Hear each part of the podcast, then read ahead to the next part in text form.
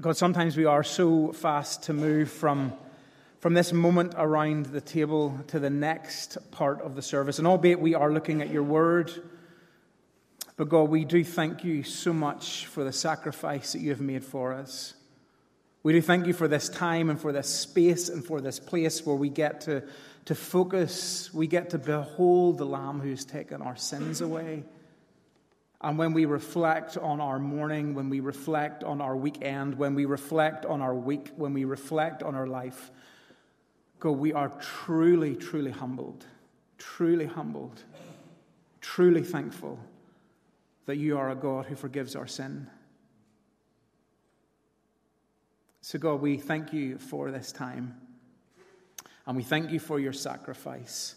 And we thank you for what you have done, what you do, what you will continue to do in our lives. And God, as we come now and as we open up your word, God, we just pray for help. We ask that the Holy Spirit would be our teacher this morning. We ask that again we would focus on you. Again, we would get lost in the wonder and awe of what you do, what you are doing, and what you continue to do in shaping our lives and in shaping our character. So, God, I ask for help. We all ask for help this morning. Open our ears and open our hearts, and may we leave here changed, transformed, renewed, encouraged, blessed, because we've spent time with our Savior, with our God, with our Redeemer. And I pray this in your name. And everyone said, Amen. Amen. Well, good morning, everyone. It's really, really good to be back. My name is Mark. If you don't know who I am, I'm Mark. I've been here a few times, so thank you to Neil and thank you to the, the leadership team for inviting me back. It's so good to be here, and thank you um, for, for you for coming back um, as well to, to hear me as well. So it's really, really good to be here. I'm going to be in Galatians chapter 5, so if you've got a Bible, I would love for you to turn to Galatians chapter 5. And as we work through this morning, we, we, will lift out some verses in that. I want to really focus in on the fruit of the Spirit, fruit of the Spirit that's there as well. But I think that Galatians chapter 5 is a great chapter whenever we're thinking about how we, how we look at our character, that character being under construction. I think it's a great passage to be in. It's a great passage because it's all about the way that we walk, the way that we talk, the way that we live. So if you look at verse 1 in Galatians chapter 5, it says that we are to walk in freedom. We're to walk in freedom because Christ has set us free. That's what we spent some time looking at around the table. So helpful, I always think, to have communion in the middle of the service as we remember what Christ has done for us and what we um, can have through that. We have freedom. Verse 16 talks about freedom to walk in the Spirit. Then you've got verses 13 to 21, and that's really the section of how not to walk. So if you want to know how not to walk, well, that is the section. Avoid these things. We could call them the fruit, not of the Spirit, but the fruit of the sinful nature. And it all starts to come to a head in verses 19 to 21. The acts of the flesh are obvious, it says sexual, immoral, sexual immorality, impurity and debauchery, idolatry and witchcraft, hatred, discord, jealousy, fits of rage, selfish ambition, dissensions, factions, and envy, drunkenness, orgies, and the like. I warn you, as I did before, that those who walk or live or talk like this will not inherit the kingdom of God. That is the way not to live. And I don't think there's anyone in the church this morning that would admit to any of those things or admit that that is a good way or a healthy way or a Christian way or a spiritual way to live. But sometimes we're quite good at hiding some of those sins and no one would ever know. No one would ever know. So that's how not to walk. A better way, according to Galatians chapter 5, is to live by Paul's nine virtues or those fruit of the Spirit that's listed. So if you start at verse 22 to 25, we read this. But the fruit of the Spirit is love, joy, peace, forbearance, kindness, goodness, faithfulness, gentleness, and self control. Against such there is no law. Those who belong to Christ Jesus have been crucified to the flesh with the passions and its desires. Since we live by the Spirit, let us keep in step with the Spirit. Did you get the nine virtues? Love, joy, peace, patience, kindness, goodness, faithfulness, gentleness, and self control. Like, this is Sunday school stuff, isn't it? Like, you could imagine this is what they're teaching in the room upstairs, across there, down. I don't know where the kids meet, but this is like Sunday school stuff, isn't it? Doesn't seem like a remarkable set of virtues that we are to live by. Seems quite basic, seems quite childish, seems quite Sunday school ish. Love, joy, peace, patience, kindness, goodness, faithfulness, gentleness, and self control. But this is how we are to live. This is how we are to talk. This is how we are to walk. This is how we are to shape that character that we're looking at. So, love. What is love? Well, love is the freedom to walk without hate. It is self sacrificial, other person orientated love. It is a love that wants to serve others, that wants to put others first over and above myself or ourself. Joy. Joy is the freedom to walk in gladness, regardless what the circumstances are around us. Peace. Peace is the freedom to walk in tranquility, regardless of all the circumstances that are around us. It is not holding a grudge against anyone. It is not showing ill will towards anyone. It is living in this world as peacemakers. Then you've got forbearance, or patience, or long suffering. This is the freedom to walk in life without becoming easily agitated. A patient person endures with everyone, bears with everyone, regardless of circumstances. Kindness. Kindness is the freedom to walk in such a way that we serve others practically. It is the absence of malice, it is acts of being helpful, it is acts of being generous. It is acts of justice. It is acts of hospitality towards other people as well, regardless who they are and regardless what they look like. Goodness. Goodness is the freedom to walk in such a way that we are charitable towards all people, that we look for the good, that we intentionally look for the good in people. Faithfulness. Well, that's the freedom to walk in a way that displays trustworthiness or integrity in our public lives, but, and maybe most importantly, in our private lives as well. And then you've got gentleness. Well, that's the, the freedom to walk in humility, setting down that desire that we sometimes have within us to have control or to have power, but to lay that down and to be a mild or meek tempered person. Then you've got self control. Self control is the freedom to walk in a moderate or calculated manner. It is not being impulsive or driven, driven by other desires or passions or greed or foolish spontaneity. So there you have it the nine fruit of the Spirit, the nine virtues of how we are supposed to live or how we should live.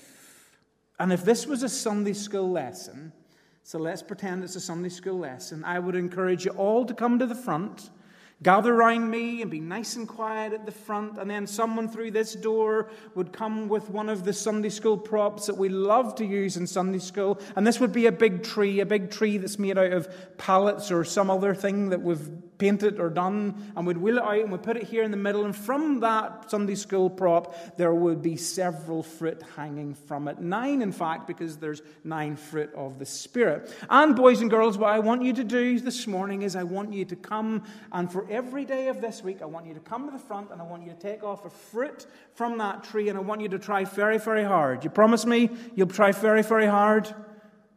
Yes, try very, very hard to apply these fruit of the Spirit every day this week. Okay, so we'd all take turns. We'd all take turns, and up you would come and you take off the first fruit, an apple. An apple, and everyone knows an apple is love love. So on Monday, you are supposed to love. Love for no other reason other than it's Monday. It doesn't matter that it's Valentine's Day, has been and gone, but we're going to love on Monday. So show love to people. Buy flowers and buy chocolates for no particular reason other than it's we're loving on a Monday. When you write a post it note, a post it note to your boss and stick it on his computer and say how much you love working for them and how much of a privilege it is to be there. When you put a post it note on your sibling's door and say how much I love you, you're so great. Just do it because it's, it's Monday. Love on Monday. Say nice things. Will you try that on Monday, boys and girls? Try that on Monday, and let's show love on Monday. So that's Monday. Well done on Monday for showing love. Tuesday, you come to the tree and you take another fruit, and it's a banana. And everyone knows a banana is joy. So, so show joy on your Tuesday. Get your joy on. People, when you whistle a happy tune, when you hum, when you skip, when you dance, when you do those things, go on, you know you want to because you've got the joy, joy, joy, joy down in your heart. Where? Oh, I thought you'd have joined in. But it's okay. It's okay. I'm not going to get upset because I've got joy because it's Tuesday. Show joy on Tuesday.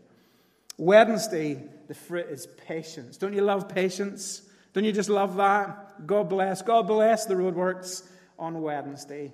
God bless the delays on my way to work. God bless that man and like recycling in the middle of the street that I just don't seem to be able to get past, but God bless him. God bless that person that's in front of me in the shopping aisle holding everything up because they happen to pick up an item and there's no barcode on it. And clerk Sandra, well, she's slowly making her way to the other side of the shopping center to aisle 121, slowly walking away there to get an item to scan. But it's okay because it's Wednesday and I'm showing patience. It's good, isn't it? Thursday, well, let's pause when we get to Thursday. Let's pause when we get to Thursday, because I don't know about you, but on Monday it wasn't easy to show love. It was hard to show love on Monday, because not everyone got the memo that you were supposed to show love on Monday. Not everyone who came along to Bethany Church even listened to my sermon. Oh, you hurt my feelings. Or you didn't even intend to apply it on Monday because you've other stuff going on, haven't you?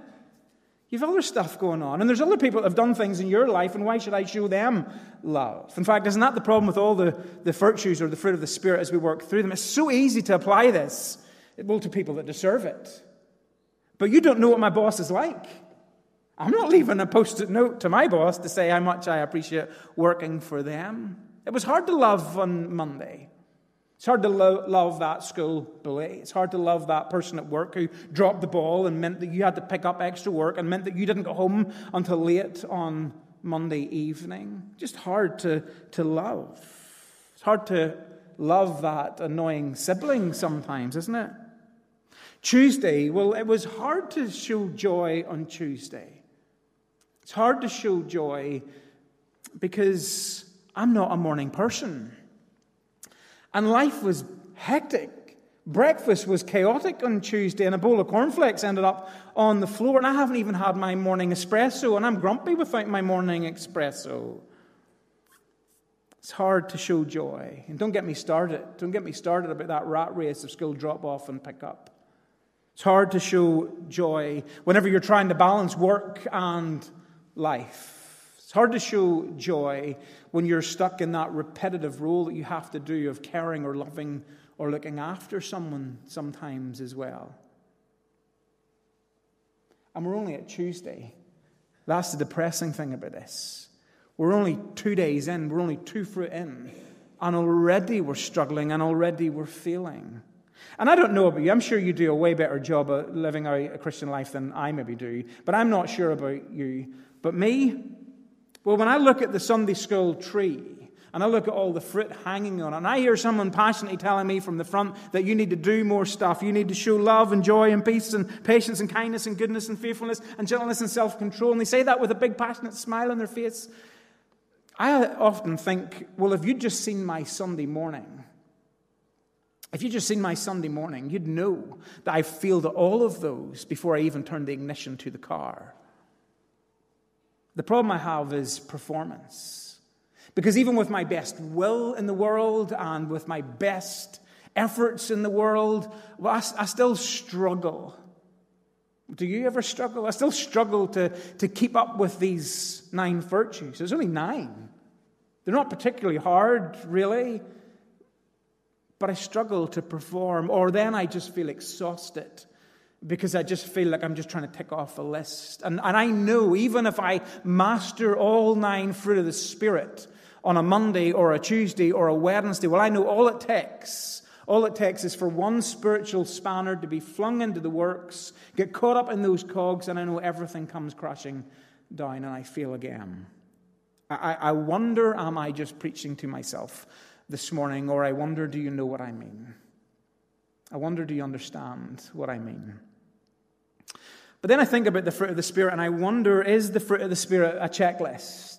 Is that the point? Is it a point that we're supposed to turn up on a Sunday and say, like, how, how well did you do? How many, how many did you get out of nine right this week? How many out of nine did you get right on, on Monday? I, I wonder, is that the point? Or I wonder, is the point of the fruit of the Spirit to point us to someone else? I wonder, is the point to point us to how we're supposed to live like Christ? How we're supposed to walk and act and behave and talk and live like Christ. And then all of a sudden, it's not a checklist that we're trying to do, it's a lifestyle that we're trying to live. And I guess when we think about the fruit of the Spirit as a lifestyle, I think the only way that we can effectively, properly apply those characteristics or attitudes or behaviors which are godly, which are God or Jesus or Holy Spirit. We see it displayed in God, Jesus, Holy Spirit. I guess the only way that we can practically apply them this week is if we live them through the lens of the gospel. So, love. Why would you start with love? Is it just random? Or is there something about love? Is it that love draws us back to God? That love points us to God? That we love because God first loved us? And that in Jesus, we get to see the greatest act of love, the greatest display of love. Jesus' self sacrificial, other person orientated love as he lays down his life to save us, to redeem us lays down his life so that we could have a relationship with God, a relationship that is centered and grounded in pure love. Or what about joy? Well, it is delight, it is grounded in God, isn't it? Who He is, what He has done, what He is doing, what He continues to do in our life. Joy is a rejoicing in who we are in Christ. It is contentment in Christ. Whether I have much or whether I have nothing. Because I'm putting my joy, I'm putting my rejoicing not in stuff, but in my Savior. Well, what about peace? Well, our peace is grounded in God as well, if we're looking at this through a gospel lens. Our sins are forgiven. We are no longer enemies with God. No longer is there that hostile relationship between you and I and God. We're no longer slaves, we're called children. We belong to his family. So there's peace. We have peace with God vertically. Therefore, we should be living that out horizontally with all of those around us, as difficult as that might be, as difficult as it might be to live in peace. But then I think of my sin, and I think of the gospel, and I think of the peace and love that God shows towards me. Surely I should be living that out as well. Well, what about patience? Well, isn't God patient with you and I? Patient with our sins, patient with our wrongs, patient with us, long suffering with us, patient with our pride, with our many sins, with our epic fails that we have. Maybe I should model some of that patience this week. Maybe I should be a little bit more like Jesus as I stand in that queue or as I see that person or as I have an attitude towards someone. What about kindness? Well, God is kind, isn't He? Don't we get stuff that we don't deserve? We get grace and we get mercy and we get forgiveness again and again and again and again. What about goodness? Well, isn't God good? He is a good father, a good father who gives good gifts to his children. What about faithfulness? Well, isn't God faithful? Like, think about how we live our life sometimes. Sometimes we are faithless. Sometimes we do not live perfect lives. But if we confess our sins, He is faithful and He is just to forgive our sins. What about gentleness? Well, isn't God gentle? Doesn't He send Jesus? And Jesus is the greatest example of what it means to be gentle. He humbled himself, Jesus did. He set foot into this earth, Jesus did. Some people didn't like Jesus. Some people didn't want to do what we did and meet and celebrate or put their hope or put their faith in Jesus. They were very angry at Jesus, very angry at Jesus. For several years, they plotted against Jesus. And ultimately, that led to his arrest, and ultimately, that led to him being put on trial, and ultimately, that led to him being beaten and being whipped, and ultimately, that led him to be crucified. But still, Jesus was gentle. Because I don't know how you react to people that wrong you, but Jesus said, Father, forgive them. Jesus is gentle towards those who crucified him. What about self control? Well, isn't God always in control? Always in control of every single thing in our universe and every single thing in our lives, and He will never, ever act irrationally. So that's the fruit of the Spirit. I wonder if we applied them a little more like a lifestyle than a list of things to do, will we do a little bit better in living them out? I said at the start that it sounds very simple, these. Almost unremarkable, those nine virtues. But wouldn't the world be a lot better place if people acted like that? If we acted like that?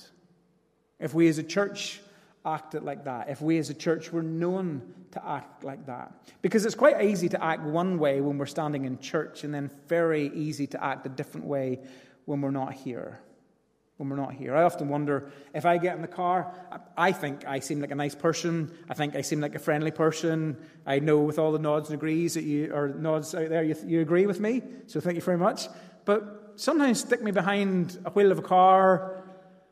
I'm not always the most patient person. I'm not. I do feel on some of these things. Let me end with a few encouragements. Three encouragements, in fact. You are not alone. That's what this passage says. You're not alone. You're not alone in struggling to do these. You're not alone in trying to live these out and failing at doing them. So that's one thing. But also, you're not alone because you have help from God to live out these practices. So you've got the Spirit. The Spirit is, is our help. And we need the Spirit. We need the Spirit to dwell in our heart. We need the Spirit to take up residence in our heart. We need the Spirit to reign and to rule and to be in control of every area of our life. Not just some areas, but every area. The public and the private, the seen and the unseen. We need Holy Spirit to take up residence there. And we need help to do that. We need the Spirit to help us to love when it's really difficult to love. We need the Spirit to help us show patience when it seems naturally impossible to show patience.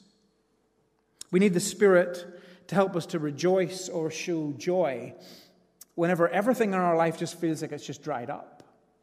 We need the Holy Spirit to help us show self control, to say no when temptation comes or tries to entangle us. We need the Holy Spirit just to be that little voice in our head that asks us to think just for another moment before we react.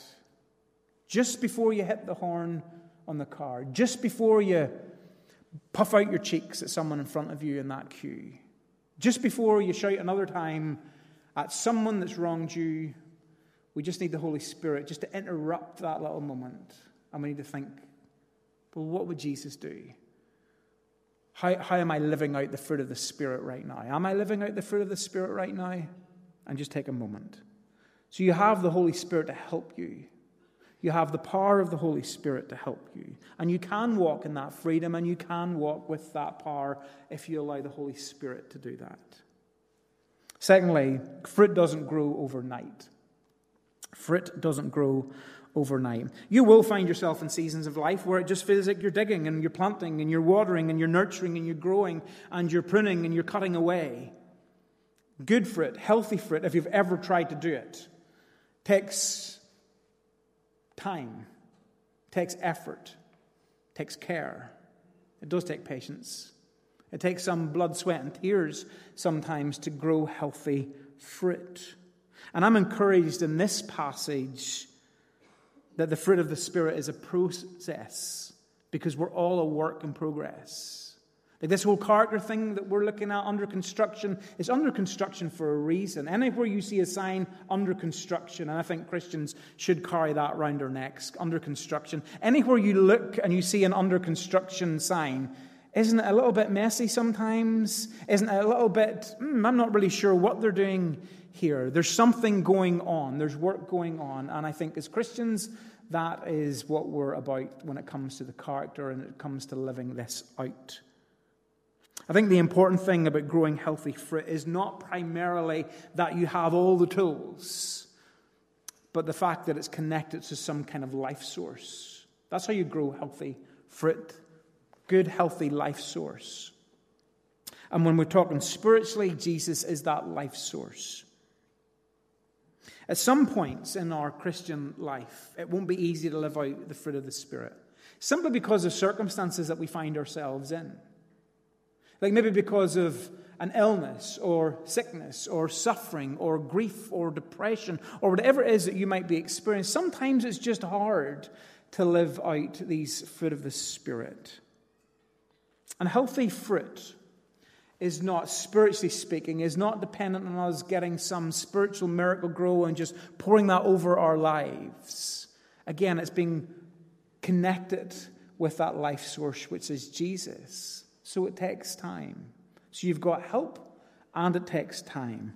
And the last thing in verse 26, it says about keeping in step with the Spirit. Keep in step with the Spirit. I like to think of that as just taking one step at a time. I can cope with that. One step at a time. Even if I'm struggling, even if I'm suffering, even if I'm caught in grief, even if I have an illness, even if there's depression, even if there's other things going on in my life, I can do one step at a time. So if you fall, well, get back up and take another step forward. And if that happens again and you mess up, well, then repeat the process. Get back up, take another step forward I think the important thing I want to say is not to quit. Don't quit. Admit to yourself and admit to others that we're not going to perfectly get this. I think I did an okay preach this morning, but I am, I am very aware that no one, after hearing my preach, is going to walk out here and, and ace all nine of these. I, I know that. I know that. And I know I won't. So admit to each other that we're not going to get it perfect. But maybe it's about intentionality more than being perfect, at something or perfecting something. So it's a lifestyle we're trying to model, not a checklist. I think the thing that I like, and this I end, I think the thing I like about healthy fruit is that it's good for you. Other people see it, other people like it, other people want it, and other people can enjoy it. And wouldn't it be great if that is how we lived as Christians? That as we live out the fruit of the Spirit, that that is what people would see. They would see that we are connected to the life source, which is Jesus, a Jesus who can change our lives and who can transform our lives. Wouldn't it be great if we could live out the fruit of the Spirit and we could point people to Jesus or to God and people would taste and see that He is God, He is good. I think that's why we live out the fruit of the Spirit. Because our church needs that. And our families need that. And our community needs that. They need people who live a different way, who live a better way, who live a gospel way, who live a godly way, who live out, who walk out, and who talk the fruit of the Spirit. And they do that to a broken world. So I'm not going to give you homework this week. But I'm going to try to live out the fruit of the Spirit this week. I'm going to try that today, and I'm going to try that each day. Not so that I can be perfect, but so that people will see Christ in me, so that people will see a life source in me, And I'm not on a stage and I'm not on a platform, but that people see Jesus and they taste and see that God is good. So maybe you might try that this week as well. Shall we pray? God, thank you for this morning's message. In so many ways, it's so simple. And I guess anyone in this room could have preached it because we've heard, if we grew up in Sunday school, we, we probably know this. But God, will you help us to allow what we know to drop down into our hearts, and then just to drop down into, I guess, into our feet or into our actions or into our behaviors and that we would live that out. That we wouldn't just hold on to this as, well, that's a nice wee way to live. That would be a nice way to behave this week. But that it would be a way that we want to live because we are living a life that points other people to Christ. And I guess I'm thankful again for the gospel. I'm thankful again that through the lens of the gospel, we can see each of these fruit of the Spirit perfectly lived out through God, through Jesus, through the Holy Spirit. And God, we're not trying to be perfect. We're also not trying to beat ourselves up whenever we fail. All we're trying to do is to be more like you and to point people to you as well. So, God, with your help, will you help us to live like this during this week? And to do it for your glory, not for our praise, not for our glory, not so that people think that we're lovely people, but that people would see Christ in us and would be drawn to you and would ask questions about how we live and how we speak and how we walk and how we talk. And I ask this in your name for your glory and for your praise alone. And everyone said, Amen. Amen. Thank you.